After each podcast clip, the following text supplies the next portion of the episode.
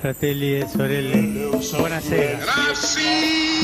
Luterilaisuus ei näy Bismillahirrahmanirrahim. päältä päin kovin paljon. In the name of God. Taantuma on tuottanut kyllä nuorempia perheitä. Selittelemättä I do not heed. It is this unseen power Sateenkaariväen Helsinki Pride-viikko toi taas pintaan kirkon sisäiset kiistat. Miten suhtautua seksuaali- ja sukupuolivähemmistöihin ja vihkiäkö samaa sukupuolta olevia vai ei? Kirkko on linjannut olevansa kaikkia varten ja että seksuaalivähemmistöihin kuuluvia ihmisiä tulee kunnioittaa. Helsinki Prideissakin kirkko on ollut tänä vuonna mukana. Samaan aikaan kirkko on pitäytynyt virallisesti siinä, että kirkossa naimisiin eivät pääse samaa sukupuolta olevat parit. Vastikään kirkollinen näkemys ja maallinen oikeus törmäsivät toisiinsa, kun Pohjois-Suomen hallinto-oikeus kumosi Oulun hiippakunnan tuomiokapitulin antaman varoituksen. Tuomiokapituli oli antanut varoituksen samaa sukupuolta olleen parin vihkineelle papille. Horisontti kysyy, mistä kirkossa noussut Pride-kohu kertoo ja löytääkö kirkko ikinä yhteistä säveltä samaa sukupuolta olevien vihkimiseen. Minä olen Anna Patronen. Ja minä olen Ilona Turtola. Meillä on vieraina Helsingin piispa Teemu Laajasalo, kirkon akateemisten toiminnanjohtaja Jussi Junni ja Helsingin yliopistolaisten sekä seksuaali- ja sukupuolivähemmistöjen pappi Laura Mäntylä. Tervetuloa kaikille. Lähdetään keskustelu Helsinki Prideista. Eri seurakunnathan on jo pitkään olleet siellä mukana ja sateenkaarityötäkin on kirkossa tehty pitkään. Nyt sitten evankelis-luterilainen kirkko ilmoitti virallisesti olevansa Pridein tukia ja siitä nousi haloo, niin mistä teidän mielestä tämä kohina kertoo? Aloittaako vaikka Teemu Laajasalo? No kiitos, kiva olla täällä näin. Mä, mä luulen, että tuo kokonaisuus itse asiassa ker- kertoo siitä, minkälainen kirkon tilanne tosiasiallisesti on. Että totta kai se ulospäin näyttää varmaan aika omituiselta, että että joku porukka sanoo ensiksi jotain ja sitten jotkut irtautuu ja jotkut, jotkut sitten vähän niin kuin sanoo siihen väliin. Mutta että voisiko sanoa, että jotenkin niin kuin paradoksaalisesti se varmaan kertoo tällä hetkellä siitä, miten kirkko menee. Et siis kirkossa on, on niin kuin erilaisia näkökulmia ja sitten toisaalta suunta näyttää olevan aika selvä, mihinkä suuntaan ollaan menossa, mutta sitten on myös jatkuva keskustelu siitä, että kuka ja mikä saa, saa sitten tuota kantaa, kantaa määrittää. Niin kun mä katson täältä seksuaali- ja sukupuolivähemmistöjen puolelta, niin mun mielestä se on joka tapauksessa siis hieno liike, kun liike on nyt Helsinki Pridein teemanakin. Että ensimmäistä kertaa täällä niin kuin kokonaiskirkon tasolla liitytään tähän, tähän, tähän juttuun. Ja kun itse, kun ensin olin vähän, että mitä tähän pitäisi suhtautua, mutta sitten kuulin näitä viestejä just tuolta maakunnista päin, että miten, miten vahva viesti se on, miten ihmiset kokee, että ne saa tukea siitä, että nyt on täälläkin helpompi hengittää, kun voi sanoa, että kirkko on mukana. Jussi Junni. Ajattelen, että tässä niin kuin näkyy ehkä niin kuin Helsingin ja muun Suomen välinen ero. Tätä kirkollista keskusteluhan käydään monesti aika pienissä piirissä ja kirkolliset päättää, että tämä kirkollinen sisäpiiri on aika pientä. Ja Helsingissä jo pidempään on ollut se, että seksuaali- ja sukupuolivähemmistöjen oikeudet on tiedostettu ja ne on tärkeitä asioita. Ja sitten taas muualla Suomessa kirkollinen sisäpiiri on ehkä ollut enemmän sitten niin kuin vastaan. Ja, ja niin kuin, että Helsingin seurakunnat on ehkä voinut niin kuin omassa liberaalikuplassaan sitten aikaisemmin osallistua on ajateltu, että siellä ne voi Helsingissä tehdä mitä tahansa, mutta nyt sitten jos niin kuin kirkko on kokonaisuutena mukana, niin sitten se rupeakin yllättäen kiinnostamaan sitä niin kuin jossakin muualla päin Suomea asuvaa kirkollisveronmaksajaa, että miksi me, minunkin seurakuntani nyt tätä kautta on tässä mukana. Mm, Teemu Laajasalo. No, tässä on varmaan vielä sitten semmoinen, erittäin hyviä puheenvuoroja molemmat, mutta että jos vielä jatkaa, niin tässä on varmaan semmoinen ikään kuin myös tämmöinen niin kuin hallinnollis-tekninen näkökulma, joka, joka, joka saattaa olla jonkun mielestä nyt tekosyy, että siitä puhutaan, mutta kyllä se varmaan on ikään kuin juuri tämän niin kuin kirkollisen todellisuuden diversiteetin näkökulmasta ihan niin kuin olennainen juttu, että kuka on päättänyt ja mistä on päättänyt. Et kun Helsingin seurakunnat esimerkiksi on ollut mukana niin mulla on semmoinen muistikuva, Laura ehkä osaa sanoa sen paremmin, mutta mulla on semmoinen muistikuva, että ne on nimenomaan ollut alun perin yksittäisiä seurakuntia. Että on saattanut olla Vantaankosken seurakunta Vantaalta. Mä muistan, että Kallion seurakunta oli muistaakseni 2013 ja 2014. Mutta että jos olisi esimerkiksi yhtäkkiä tehty semmoinen päätös, että Helsingin seurakunta niin kuin Helsingin seurakunnat kaikki ovat jotenkin mukana, niin jos varmaan tullut aika nopeasti joistain seurakunnista Helsingissäkin se kysymys, että kuka tämän nyt päättää. Että voidaan päättää, että Helsingin seurakunta yhtymän ää, sateenkaarityötä jotenkin on mukana tai että jotkut seurakunnat on mukana, mutta että et, et se, että sanottaisiin että kaikki Helsingin seurakunnat, niin se voisi olla. Ja mä luulen, että tässä on vähän niin kuin muutettavat muuttaan ollut sama juttu, että, että kirkkohallitus on tehnyt jonkun päätöksen ja sitten maakunnissa on mietitty, että hetkonen, että onko noilla nyt mandaatti ja päättää meidän mm. puolesta. No sanon tähän väliin, voitte sitten Laura jatkaa ihan, mutta vielä selvennykseksi, että tämä on siis ollut hyvin erikoinen viikko sen suhteen, että millaisia viestejä kirkosta on kuulunut tähän Prideille osallistumisen suhteen, että kirkkohallituksen kansliapäällikkö, yksi kirkkoneuvos sekä useampi piispa on ottanut kantaa asiaan ja kannat on ollut keskenään hyvinkin ristiriitaisia. Sano vaan, Laura. Niin mä olisin vaan tarkentanut, että mä kyllä näen, että tämä on ihan rinnasteinen, että kyllä me käytetään ihan, että kirkko Helsingissä on mukana, eikä siitä ole sen kummempaa päätöstä tehty suurissa instansseissa. Helsinki varmaan on vaan erilainen todellisuus, että täällä sitten ihmiset tyytyy siihen. Jussi. Niin, piispa Jukka Keskitalohan otti tästä nyt kantaa Facebook-sivulla, että niin kuin kirkkohallituksessa kansliapäällikkö, joka nyt sitten ilmeisesti olisi se niin kuin päätösvallan käyttäjä tässä kohdassa, niin johtoryhmän sijasta, niin tuota, ö, olisi ylittänyt toimivaltansa. Musta se kysymys on tietysti se, että kun sinne nyt osallistutaan ylipäätään, niin, niin tota, että tämä toimivaltakeskustelu, se koskee niin kuin kans niin kuin aika marginaalista joukkoa. Mutta että ne, ne, joille se on kiinnostunut, niin mä oon ehkä vähän eri mieltä myöskin siitä, että onko toimi toimivaltaa ylitetty vai ei. Että, että tota, Kirkkohallituksessahan on, on se, että siis kirkkolaki lähtee siitä, että kirkkohallitus hoitaa kirkon yhteistä toimintaa ja kirkkohallitus hoitaa kirkon yhteiskuntasuhteita. Ja sitten kirkolliskokous on hyväksynyt kirkkohallitukselle sellaisen ohjesäännön, jossa sanotaan, että kaikki muut asiat, paitsi ne, jotka nimenomaan pitää siellä täysistunnossa käsitellä, ne viranhaltijat käsittelee ne. Eli niin kuin käytännössä kansliapäällikkö, jonka vastuulle nämä yhteiskuntasuhteet kuuluu, niin, ja sitten hän saa muuten päättää se ohjesäännön mukaan myös kirkkohallituksen käyttövaroista. Niin tämä semmoinen seitsemän puoli tonnia, kun se nyt on tämän bisneskumppanuuden suuruus tässä näin, niin, niin se tuota, mun käsittääkseni nyt aika hyvin kuuluisi sitten tähän toimivaltaan, mitä kansliapäällikölle on annettu. Nyt jätetään hallinto. Kyllä, ja mennään puhumaan takaisin kuitenkin vielä vähän Prideista. Miten tärkeä tapahtuma Pride on kirkolliselle sateenkaariväelle? Miten sanot Laura? No tietysti aina riippuu ihmisestä, kenelle on mikäkin tärkeää ja näin, mutta kyllähän se Pride on ihan hirveän tärkeä.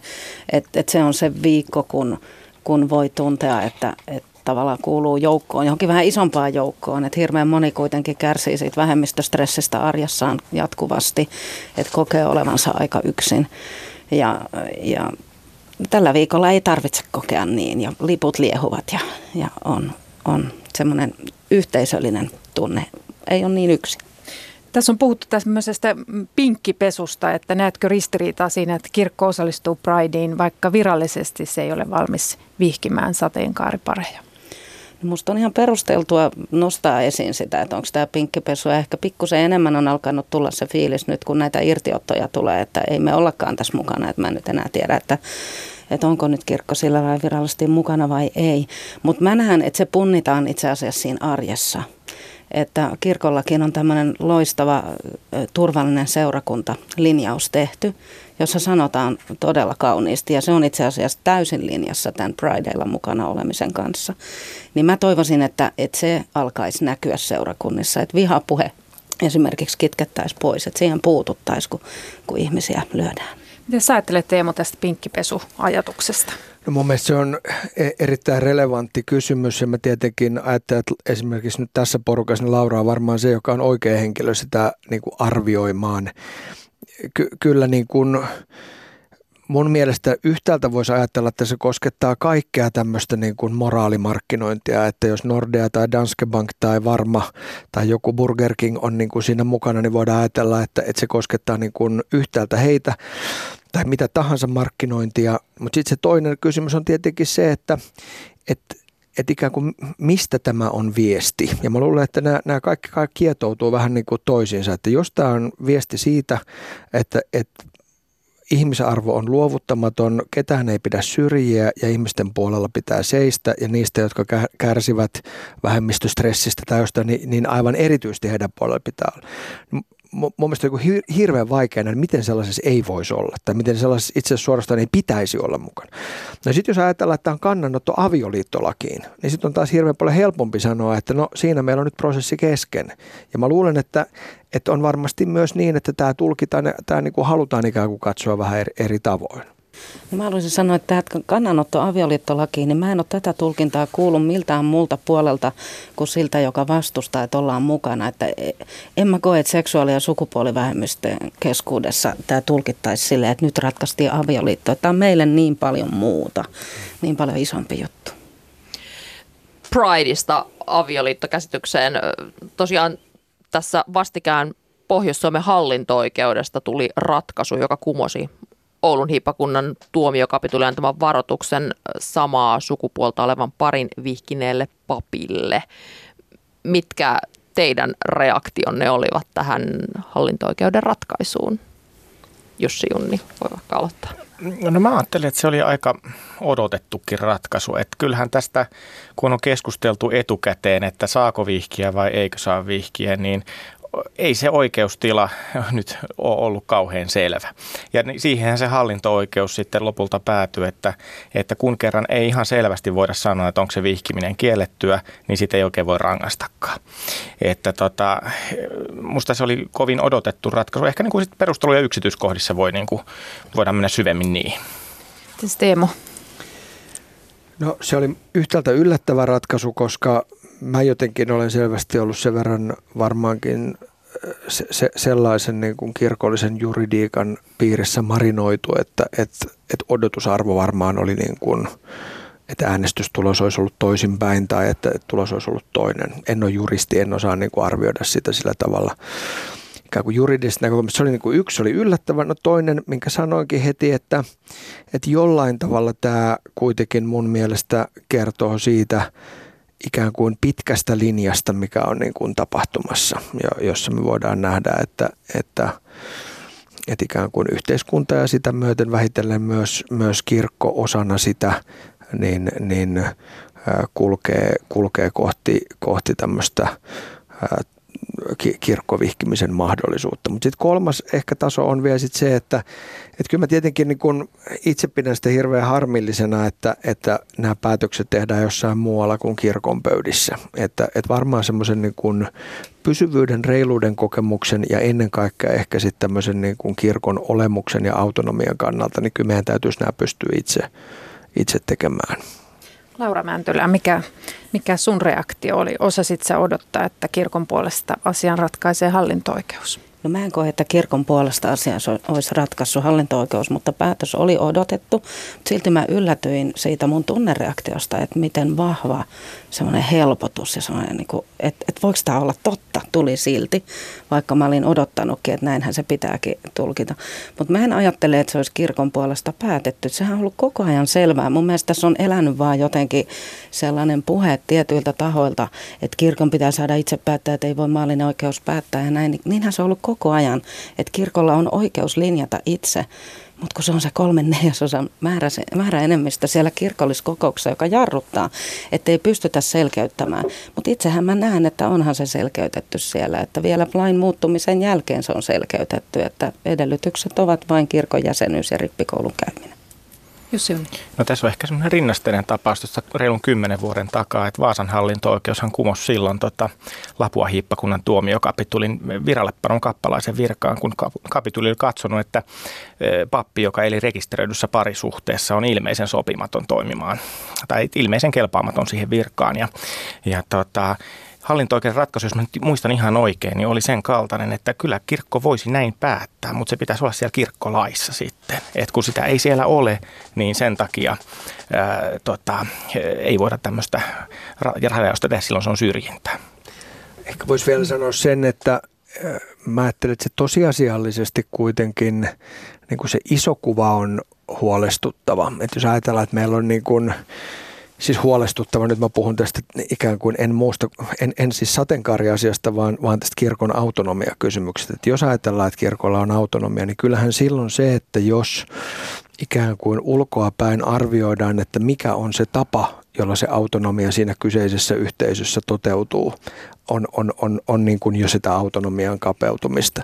Et se, että jos ajatellaan, että piispat on linjannut, jos todetaan, että, että tota, se, on, se on ikään kuin erikseen, eri, erikseen niin kuin, äh, sanottu, niin silloin, silloin tietenkin se, että siihen edellytetään tai, tai tässä päätöksessä edellytettäisiin erillistä, erillistä määräämistä, niin, niin se, se tosiaan sitten varmaan kuitenkin kapeuttaisi. Täytyy katsoa niitä kaikkia muita yhteisöjä, joilla, joilla, joilla vihkioikeus on, niin, niin, niin tuota, tuntuisi erikoiselta, että, että sitä niin kuin vaadittaisi erillistä päätöstä. Nyt mä siis vielä kerran sanon, että mä en ota nyt kantaa tässä itse asiaan, vaan siihen niin autonomia-kysymykseen. Lauralla oli vielä lisättävää. Niin, niiden muiden yhteisöjen kirkkolakia vastaavissa äh, linjauksissa on tämä tämä rajattu, tai sitten he on lain muuttumisen jälkeen tehneet sen. Että kyllä mä ajattelen näin seksuaali- ja sukupuolivähemmistöön kuuluvana, vaikka ymmärrän sun pointin ja olen totta kai samaa mieltä, että kirkon pitää päättää kirkon asioista, niin kyllä mä seksuaali- ja sukupuolivähemmistöön kuuluvana ja heidän pappinaan, niin tunnen silti, että onpa ihanaa, että, että yhteiskunta niin kuin suojelee meitä silloin, kun kirkossa meitä meinataan jättää vähän niin kuin semmoiseen välitilaan, että ootelkaas nyt siinä elämänne kanssa. Välitilaan liittyen siis tämä prosessihan jatkuu, koska Oulun hippakunnan tuomiokapituli tosiaan ilmoitti valittavansa tästä ratkaisusta korkeimpaan hallinto-oikeuteen, niin mitä te tosiaan ajattelette tämänhetkisestä tilanteesta, että onko kirkko nyt tämmöisessä vähän niin kuin jossain välitilassa ja odottelee, mitä se korkein hallinto-oikeus sitten aikanaan linjaa? Jussi? No kyllä mä ajattelen, että tavallaan on. Ja koska se korkeimman hallinto-oikeuden ratkaisu tulee sitten merkitsemään kyllä, kyllä paljon. Nythän on tilanne se, että siellä on muissakin hallinto-oikeuksissa kuin Pohjois-Suomen hallinto-oikeudessa näitä varoituksista tehtyjä valituksia. Ja luulen, että myöskin niiden ratkaisut menevät korkeimpaan asti. Että joko niin kuin kapitulit valittaa kumotusta varoituksesta, tai sitten pappi valittaa siitä, että se varoitus on pysytetty voimassa. Ja korkeimman hallinto-oikeuden ratkaisuthan on sellaisia, mitä sitten alempien oikeusasteiden tulee seurata. Et, et kyllähän sieltä sitten jonkunlainen ennakkotapaus tälle, tälle asialle varmaan saadaan ja sitä nyt sitten odotellaan. Hei, voiko tässä nyt käydä silleen, että eri hiippakuntiin tulee eri linja koskien samaa sukupuolta olevien vihkimistä vai onko jo nyt? Te? No siis mä, mä sanoisin, jos mä lähden vähän kauempaa lyhyesti, niin oikeastaan riippumatta siitä, mitä tässä oikeus käsittelyssä olisi käynyt, niin mä ajattelen, että, että eri hiippakunnista tilanne on joka tapauksessa erilainen. Ja jos mä ajattelen nyt Helsingin hiippakuntaa, jossa niin kuin huomattava enemmistö papeista, luottamushenkilöistä ja seurakuntalaisista kannattaa kirkollista vihkimistä, niin voidaan ajatella, että vaikka oikeudellinen ratkaisu olisi ollut toinen, niin se ei olisi sitä ikään kuin moraalista, teologista tai kirkollista painetta muuttanut. Mutta että kyllä mun mielestä kaikin tavoin pitäisi kuitenkin tähdätä siihen, että kirkossa on yhdet säännöt ja että, että ne ei ole hiippakuntakohtaiset säännöt. Että meillä ei ole hirveän montaa vuosikymmentä taaksepäin, kun meillä on esimerkki siitä, miten yhdessä hiippakunnassa oli erilaiset säännöt ja niissä on selvästi aika, niin kuin, a, aika pitkä sitten kaiku, mitä, mitä, mitä niin kuin Oulussakin esimerkiksi on. Että jotenkin toivoisin, että että tämä olisi entisestään nyt lisännyt sit painetta siihen, että kirkolliskokouksen piispoille tehtäväksi antama ratkaisu ehdotuksen löytyminen niin, niin voisi tulla todeksi. Mutta että kyllä mäkin vastaan, että mun mielestä me olemme välitilassa. Hei, nämä kaksi viik- viime viikkoa on näyttänyt harvinaisen selvästi, miten kirkko on kahtaalle jakautunut. Ja kuunnellaan tähän väliin yksi kommentti. Kirkolliskokousedustaja kirkkojen raja teologiatohtori Sammeli Juntunen on ollut tyrmistynyt kirkon Pride-yhteistyöstä ja hän kuuluu niihin, jotka pitää avioliittoa naisen ja miehen välisenä liittona. Ja kysyin Juntuselta, että mitä hän ajattelee kirkon tulevaisuudesta. Kuunnellaan. Jos katsoo tätä tilannetta, niin kyllähän tässä aika synkkiä pilviä on. Ja minusta ennen kaikkea ne liittyy siihen, että kirkko ei julkisuudessa niin kuin ota teologiaa kovinkaan todesta. Että pikemminkin se on, että mennään sen mukaan, mikä on yhteiskunnassa vallitsevan ilmapiirin mukaan niin kuin saa suosiota. Eli ihan viimeisen 10-20 vuoden aikana niin ylipäätänsäkin tämmöinen teologian käyttö on vähentynyt ihan tavattomasti. Ja, ja siitä minun mielestä riippuu, että mikä kirkon tulevaisuus näin inhimillisesti katsoen on. Että koska jos me yritetään pitää tätä meidän sanomaa niin kuin esillä ja ymmärrettävänä, niin se jollain tavalla pitää linkittää tämän maailman muihin tosiasioihin. Ja, ja se, siihen tarvitaan teologiaa. Ei, ei voi vaan sanoa, että pitää uudistaa kristiuskon kieltä, vaan siis pitää tietää, että mitä, sen, mitä ne on ne, se sanoma, mikä pitäisi kääntää nykykielelle. Ja semmoista on niin kuin luvattoman vähän ja mun mielestä tämäkin on yksi esimerkki siitä. Kirkko tekee niin kuin tämmöisessä ulkosuhteissa eli ekumeniassa mielettömän tarkkaa työtä, analysoi muiden kirkkojen oppeja ja oppirakennelmia ja sitten täällä kotikentällä mennään vaan semmoisella sapluunalla, että koska se on avoin kaikille, niin silloin, silloin me tuetaan sitä, että kirkon sanoma kuuluu kaikille, sen takia me ollaan Pridessä mukana. Niin tämä on jotenkin tosi sinisilmästä ja lapsellista. No niin, tuossa oli äänessä Sammeli Juntunen, kirkkoherra ja kirkolliskokous edustaja. Mitä te ajattelette tästä? Meneekö kirkko sinne, missä se saa suosiota? Puuttuuko teologia? Laura taas on ensimmäisenä käsipystyssä. Joo, mä ajattelen, että nimenomaan tässä teologiselta pohjalta mennään. Että siis sehän vaatii, mulla on ainakin vaatinut todella syvän teologisen työskentelyn, että mä oon löytänyt siihen pisteeseen, missä mä oon nyt. Ja äh, mä en koe, että ollenkaan tässä mentäisi jonkun suosion perässä. Tässä on ehkä kyse myös siitä, että mikä tunnistetaan teologiaksi. Mä en ajattele, että, että teologia vuonna 2019 on vain se, että tutkitaan, mitä 1500-luvulla on sanottu asioista, vaan mehän tehdään uutta teologiaa koko ajan. Et, et, et se, se on teologiaa, että me tutkitaan, mitä tässä ajassa Jeesus olisi tehnyt, mitä Jeesuksen teot ja sanat merkitsee nyt meille. Jos. Niin mä ajattelen ehkä kaksi pointtia. Toisaalta mitä se teologia on, niin sehän on historiallisesti ollut aika pitkältäkin keskiluokkaisen valkoisen heteromiehen teologiaa. Ja siinä mielessä sitten niin kuin nykyinen teologinen kenttä on niin kuin teologian tekijöiden kannalta niin kuin huomattavan paljon monipuolisempi. Ja, ja sitten toinen, toinen on niin kuin voisi niin kuin miettiä, että no miten sitä teologiaa tehdään, niin perinteisesti on tunnustettu, että teologialla on neljä lähdettä. On raamattu ja on traditio ja on järki ja on kokemus. Ja kyllä musta niin kuin raamattu ja traditio nyt tuntuu olevan niin kuin aika paljon esillä tässä, että pitää saada sitä teologiaa, mutta sitten järki ja sitten se uskonnollinen kokemus jää aika minimaaliseen osaan.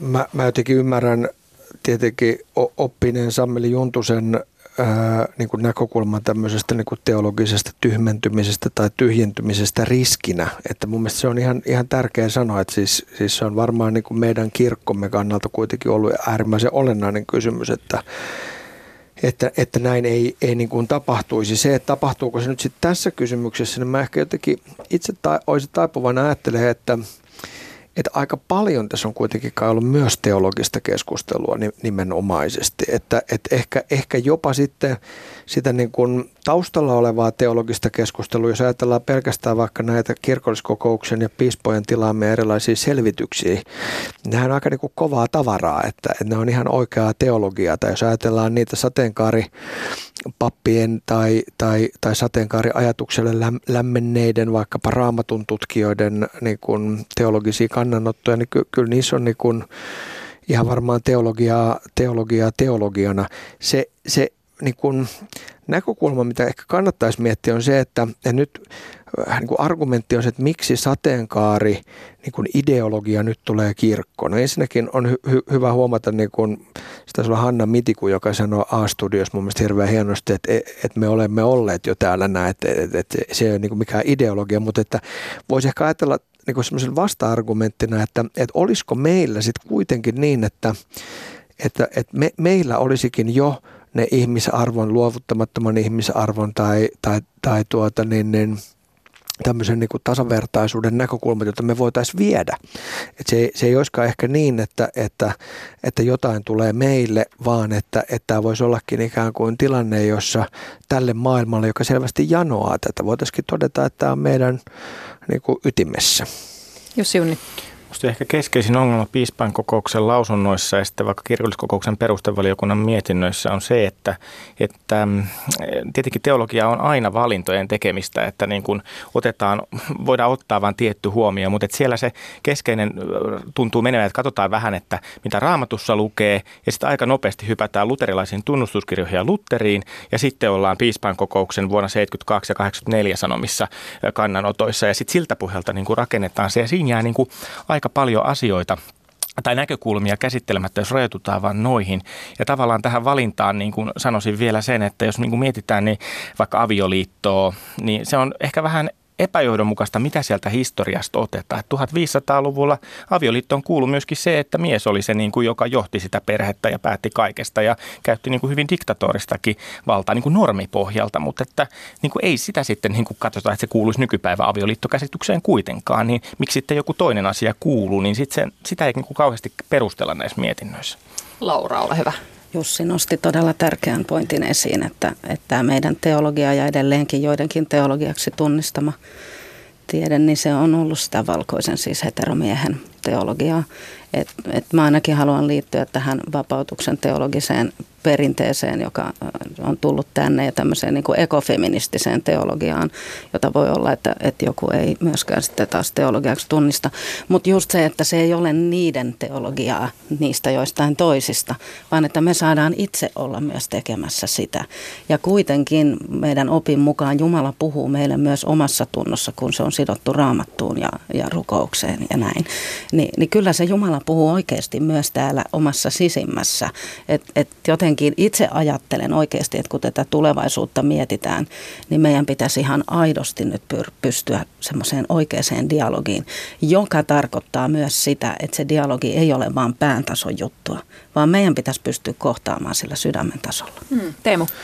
No, ihan lyhyesti vielä se, että, että yhtäältähän voidaan ajatella, että on varmaan huoli teologiasta, mutta kyllä mä luulen, että, on niin ymmärrettävä huoli. Ja mä haluaisin ehkä tämän dialogin hengessä niin, niin, niin kuin ymmärtää myös sitä huolta, ää, jota ei välttämättä edes niin kuin mitkään äärilinjan konservatiivit, vaan semmoiset niin kuin entiset keskilinjan niin kuin peruskirkko kristityt, niin, niin millä he katsovat, että kirkko muuttuu. Koska, koska niin kuin, jos mä ajattelen niin kuin omaa 22-vuotista ja vähän yli pappisuraani, niin, niin kyllähän kirkko 90-luvun lopussa siis näytti aivan toiselta. Se oli aivan toisenlainen kirkko. Ja, ja 20 vuotta tietenkin niin kuin on, on mielettömän lyhyt aika kirkollisessa niin kuin näkökulmassa. Tämä ei poista sitä, että viikot, kuukaudet, vuodet on tietenkin täysin kohtuuttomia vähemmistön näkökulmasta, mutta sitten se, että, että, että ky, kyllä niin kuin on olennaista, olennaista pohtia, että mitkä on niitä niin kuin tapoja, joilla sitten ne ihmiset, jotka, jotka niin kuin välttämättä ei edes ehkä vastusta itse kysymystä, vaan, mutta vaan pohtivat, että miten tämä nyt näin nopeasti on mennyt, niin mi, miten tavallaan heidän kanssa pystyttäisiin puhumaan. Onko vaarana, että savioliittokysymyksessä hautaudutaan vaan syvemmälle omiin poteroihin? Totta kai on aina se vaara, mutta sen takia mä just ajattelen, että se, se todellinen muutos voi lähteä vain ruohonjuuritasolta. Eli vaan siitä, että, että ihmiset, että me, me tuetaan sitä, että ihmiset kohtaa, ne jotka ajattelee eri tavoin. Mä oon huomannut paikallisseurakunnissa vieraillessani, että siellä oikein ihmiset saattaa parahtaa, että mikä ihmeen muun sukupuoli, mikä juridinen sukupuoli, miksei meille puhuta näistä. Ihmiset haluaa tietää, haluaa oppia ja sen kautta myöskin, ja sitten kun kuulee oikeita tarinoita, niin, niin ihmiset siinä menee eteenpäin. Et mä ajattelen, että meidän pitää todellakin, ja se on meidän tehtävä pappi, tarpeina esimerkiksi olla tukemassa sitä, että ihmiset tulee yhteen ja kuulee toisiaan kunnioittavasti. No hei, millä edellytyksillä syntyisi tämmöistä rauhanomasta rinnakkaiseloa kirkossa? Teologinen ratkaisu, mitä piispat aikoo tehdä? No mä uskallan sanoa, kun arkkipiispakin sen sanoi julkisesti, että, että kirkolliskokouksessa tässä on siis työskennelty paljon. Ja, ja mä luulen, että piispat ovat sen takia työskennelleet kulisseissa eikä niin kuin tuo, tuonut sitä saman tien piispain kokouksen, koska kaikilla on käsitys siitä, että tähän ei tarvita nyt jotain uutta tutkimusta, selostusta tai arviota jostain, vaan tähän tarvitaan nyt ratkaisu. Ja ratkaisuthan yleensä löytyy siis sillä tavalla, että ihmisillä ensinnäkin tulee reiluuden kokemus, se on tehty yhdessä, sitten toisaalta sen, sen, sen pitää olla ikään kuin riittävän siedettävä kaikille ja, ja sitten sitten siinä on vielä kolmas taso ja se on mun mielestä olennainen, että pitää, pitää löytyä tapa, jolla ihmiset saa säilyttää kasvonsa. Ja sitten kun nämä kolme niin kun toteutuu, niin, niin sitten sit varmaan, sit, sit varmaan tässä päästään eteenpäin. Ja se on tietenkin niin kun, niin kuin olennainen kysymys sitten, että miten, miten näitä painotetaan. Esimerkiksi kysymys siitä, että, että että pitääkö kaikkien vihkiä, jos oletetaan, että, että siirryttäisiin siihen, että, että kaikkia vihitään, pitääkö kaikkien vihkiä? No jos kaikkien ei pidä vihkiä, niin sehän on, niin kuin, sehän on tavallaan kompromissi. No sitten voidaan kysyä, no, että on, kenellä on oikeus tehdä semmoisia kompromisseja, jos ajatellaan, että kysymys on tasa-arvosta tai ihmisarvokysymyksestä. Ja jos otetaan ikään kuin semmoinen, joka nyt tällä hetkellä tuntuu niin kuin helpolta niin kuin vielä ajatella, mutta että et kyllä mä luulen, että semmoisen niin pysyvyyden ja reiluuden kokemuksen kannalta on olennaista, että kirkko tästä itse päättää. Ää, siihen asti on hirvittävän helppo sanoa, että no, että tämä ei nyt ole vielä lainvoimainen tai jotenkin näin. Totta kai sitten, jos on niin, että kirkko ei pysty päättämään kahden tai kolmen vuoden kuluttua ää, korkeimman hallinto-oikeuden päätös sitten, jos se olisikin samanlainen, niin sittenhän asia on niin sanotusti puolesta päätetty. Mutta tota, mä luulen, että kyllä, kyllä tässä nyt on kova toive saada nopeasti aikaiseksi jotain. Jussi Junni, millä edellytyksillä rauhanomaista rinnakkaiseloa? No varmaan siis niin kuin, tämä tämmöinen oman tunnon vapauskysymys on semmoinen, mitä on pidetty eniten aina joissakin puheenvuoroissa esillä joko niin päin, että tuota, eh, kirkollinen avioliitto kuuluu miehille ja naisille ja sitten oman tunnon vapaudella saa vihkiä tai sitten toisinpäin niin, että avioliittoon vihitään kaikkia ja sitten oman tunnon vapaudella voi vihkiä vain miehiä ja naisia tota, mä ajattelen, että oli oman tunnon vapaus jotenkin olemassa. Ja jos tämä nyt menisi näin päin, niin kuin esimerkiksi tämä Pohjois-Suomen hallinto-oikeus tota, päätti, että, että tota, näistä vihkimisistä ei voida rangasta ja sitten se de facto tulisi normiksi, että kaikkia pareja vihitään, niin tota, tämmöinen oman tunnon vapaus papistolle, että että ei sitten kuitenkaan pakotettaisi vihkimään. No, ajattelen, että se täytyy olla kyllä määräaikainen että ei voi olla sillä tavalla niin kuin naispappeuden kanssa, että kirkolliskokous hyväksyy jonkun ponnen ja sitten siihen vedotaan vielä 30 vuoden kuluttua uudet sukupolvet vetoa vielä 30 vuoden kuluttua, että, että tällä perusteella emme tee yhteistyötä, vaan kyllä se täytyy olla sitten määräaikainen ja koskee vain niitä, jotka sillä hetkellä on vihitty papiksi. Kiitos. Nyt meidän aika päättyy. Kiitos Jussi Junni, Laura Mäntylä, Teemu Laisalo. Kirkkonummella on kuvattu tänä kesänä rippileiristä kertovaa elokuvaa. Työnimellä Eden kulkeva elokuva kertoo vihasta ja rakkaudesta, bileistä ja Jumalasta. Ensi illan on määrä olla ensi kesänä. Koska ollaan rippileirillä, mukana menossa on myös pappeja. Papin roolissa nähdään muun muassa Tommi Korpela, moninkertaisesti Jussi-palkittu näyttelijä. Millaista on näytellä pappia? Sitä Korpelalta kysyy hänet tavannut toimittaja Pyry Paananen. Näyttelijä Tommi Korpela olet Ulla Heikkilän tekeillä olevassa rippikoululeirille sijoittuvassa elokuvassa mukana ja esität pappia tässä elokuvassa. Minkälainen hahmo tämä esittämäsi pappi on? No Juhani on helsinkiläisen seurakunnan pappi, oikeastaan ikäiseni tämmöinen 50-vuotias ja hän on nyt tehnyt näitä paljon näitä rippikoululeirejä on meisin pidetty, pidetty nuorten keskuudessa ja tuota noin, niin tässä oikeastaan elokuvassa siis se niin kuin kulminoituu semmoiseen, että sinne tulee semmoinen nuorempi vasta valmistunut mm, naispappi, jota Satu Tuulikarhu esittää ja hän huomaa sitten, kun näkee tämän leiriohjelman, niin että se on niin kuin kovasti muuttunut hänen ajoistaan. Hän yrittää palauttaa tämmöisiä kristillisiä arvoja ja perinteitä, mitä leireillä ehkä enää ei niin tehdään, että siitä, siitä syntyy meille se, että mä oikeastaan niin kokemuksen kautta ja sitten niin ajattelin, että mä itse edustan ehkä sitä, että kirkon, niin kuin kirkon täytyy ja koko ajan kamppailin sen kanssa, miten pysyy niin kuin ajassa mukana ja pyrkii niin kuin, muuntumaan ajan mukana, että tota, sitten se on ihan hauska se, että näin niin kuin vanhempana miehenä olenkin se, joka yritän, yritän tota, noin, sopeutua tähän aikaistan tämä nuori, nuori niin kuin naispappi, joka yrittää palauttaa tämmöisiä vanhoja perinteitä sinne Miten valmistauduit tähän papin rooliin? No, tämä on suht, suht pieni rooli, että mä tota noin, toki niin kuin keskustelemaan lukemalla käsikirjoituksen ensin ja sitten me käytiin niin kuin ohjaajan kanssa, ensin keskustelin hänen kanssa kahdestaan ja sitten tässä niin kuin nämä meidän niin kuin, äh, papisto, että siinä on kolmas sitten Irina Pulkka esittää vielä semmoista – mun avustajaa siellä, joka on myös niin kuin kirkon toimihenkilö, mutta ei ole pappi, mutta tota, on sen leirillä, niin kolmistaan käytiin, käytiin kohtaus kohtaukselta läpi, mitä meillä nyt siellä on. Käytiin joitain, siinä on ehtoollisen antoa ja sitten käydään tämmöiset mikä nykyään ilmeisesti suosittua rippikoululeirillä, se on tämmöiset niin leikkihäät.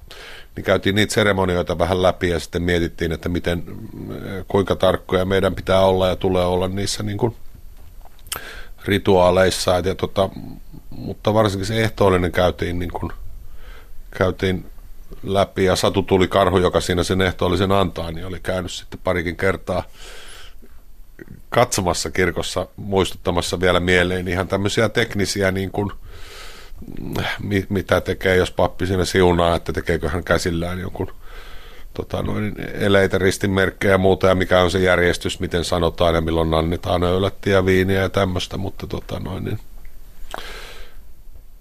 sitten meillä on tietysti siinä on haaste se, että niin kun ihan sitten näyttelijän työlinen haaste ehkä se, että meillä on tosi paljon tietysti nämä rippikoululaiset, että siellä on nuoria rippikoululaisen ikäisiä näyttelijän alkuja ja monia, jotka ei ole koskaan kameran edessä olleet. Ja sitten siellä on tosi kauniita ja hienoja tilanteita, että niihin vähän sitten niin keskusteltiin, että miten voitaisiin niihin valmistautua ja miten voidaan auttaa näitä nuoria, nuoria me vähän niin kuin kokeneempina näyttelijöinä. Että semmoista valmistautumista tehtiin. Olet esittänyt monia erilaisia rooleja elokuvissa, tv ja teatterissa, niin eroaako tämä papin roolihahmo jotenkin muista roolihahmoista näyttelijän näkökulmasta?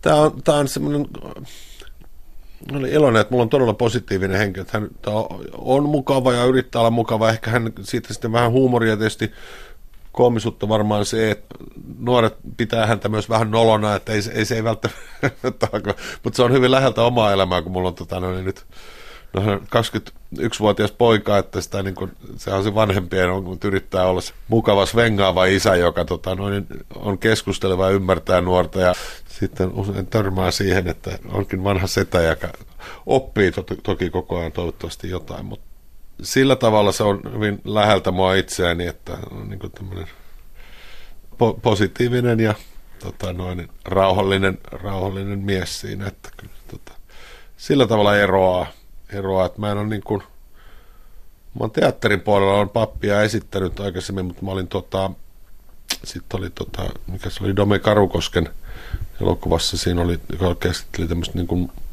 lahkoa, että siinä oli tämmöinen saarnaaja, mutta en, se taitaa olla sitten ainoa niin kuin, joo, muuten miten on ollut tämmöisissä kirkollisissa rooleissa. Pitääkö papin roolissa olla jonkinlaista pyhyyttä? Mä pyrin kaikista rooleissa, siinä pitäisi niin päästä väläyttämään hyvin niin kaikki ne ihmiset, niin papitkin ovat inhimillisiä ja niin kuin, monipuolisia, että kyllä kokonaisen niin kuin sy- syvän ihmiskuvan niin kuin, on, että siinä on niin kuin, että ihmisessä on niin monia puolia. Että mä haluan, että siellä on myös hetkiä, jotka niin kuin, osoittaa sen, että se on niin kuin, uskottavasti pyhiä, mutta että hänen vakaumuksensa ja niin kuin oma uskonsa näkyy siinä vilpittömästi – joissain kohdin, että vaikka hän onkin tota, noin, niin välitön ja humoristinen ja avoin ja mukava, niin kyllä siellä on myös hetket, missä mä haluan näyttää sen jotenkin hänen myös vaka- vakaumuksensa tähän uskoon. Miten näyttelijänä tuot sitten roolihahmoon tällaista vakaumusta ja pyhyyttä mukaan?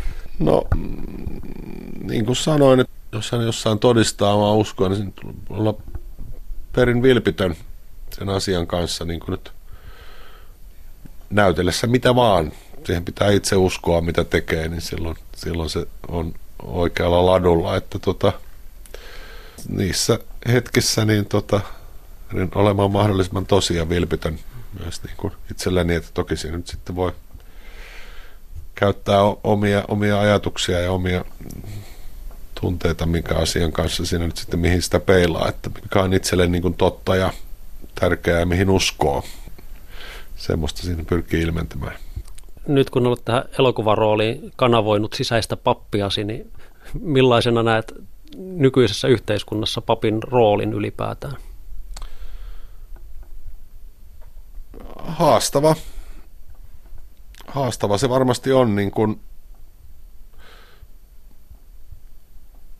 maailma ja sit muuttuu, muuttuu kovaa niin kuin tahtia jo sille, ja jos ajattelen niin kuin nyt kun tuolla nuorten kanssa, nuorethan sitä maailmaa muuttaa ja tulee uutta sukupolvea ja heidän niin kuin kauttaan, kauttaan muuttuu, jos ajattelee ihan niin kuin opettamista ja koko ajan, niin kuin, että mun vaimo on korkeakoulussa professori, niin hän joutuu koko ajan päivittäin sopeutumaan uuteen niin kuin ihmiskäsitykseen ja uuteen sukupuolikäsitykseen ja mikä on tosi hienoa, niin kuin, mutta myös haastavaa, että siihen pääsee vaan kuuntelemalla nuoria ja yrittämällä ymmärtää ja myös kyseenalaistamalla omat luutuneet asenteensa, että se mennään, että varmasti se on myös kirkolle, kirkolle ja papeille niin kuin sama, sama haaste edessä, että tuossa on just tämä elokuva, mitä ollaan tekemässä, niin siinä me törmätään moneen tämmöiseen tilanteeseen ihan lähtien vaikka nyt aika ajankohtainen, että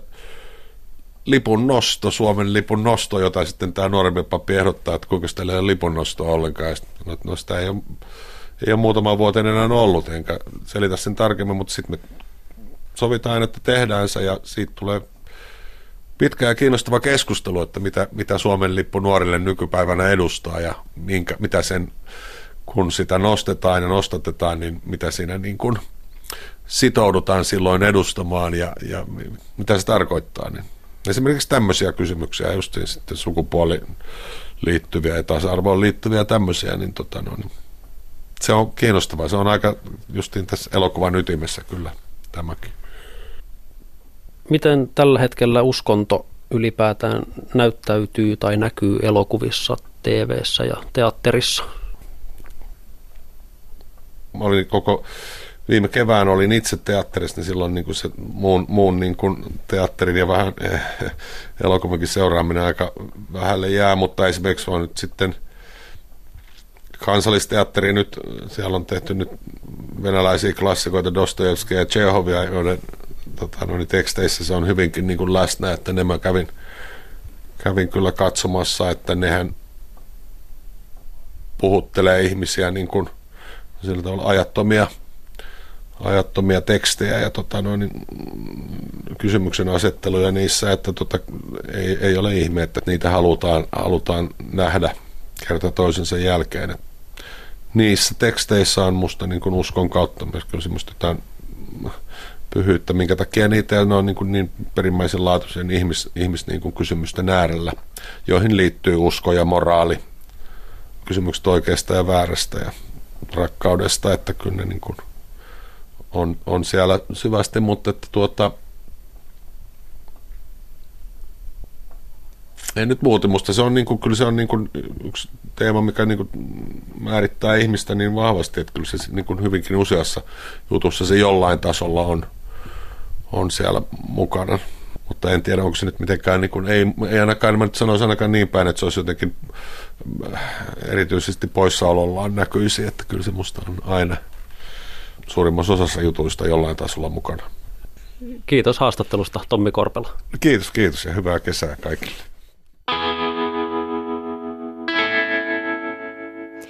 Ensi viikolla horisontti ottaa suunnaksi Amerikan. Amerikkalaisia liimaa yhteen kansalaisuskonto. Mistä siinä oikein on kyse? Ja tämän lähetyksen voit kuunnella Yle Areenasta.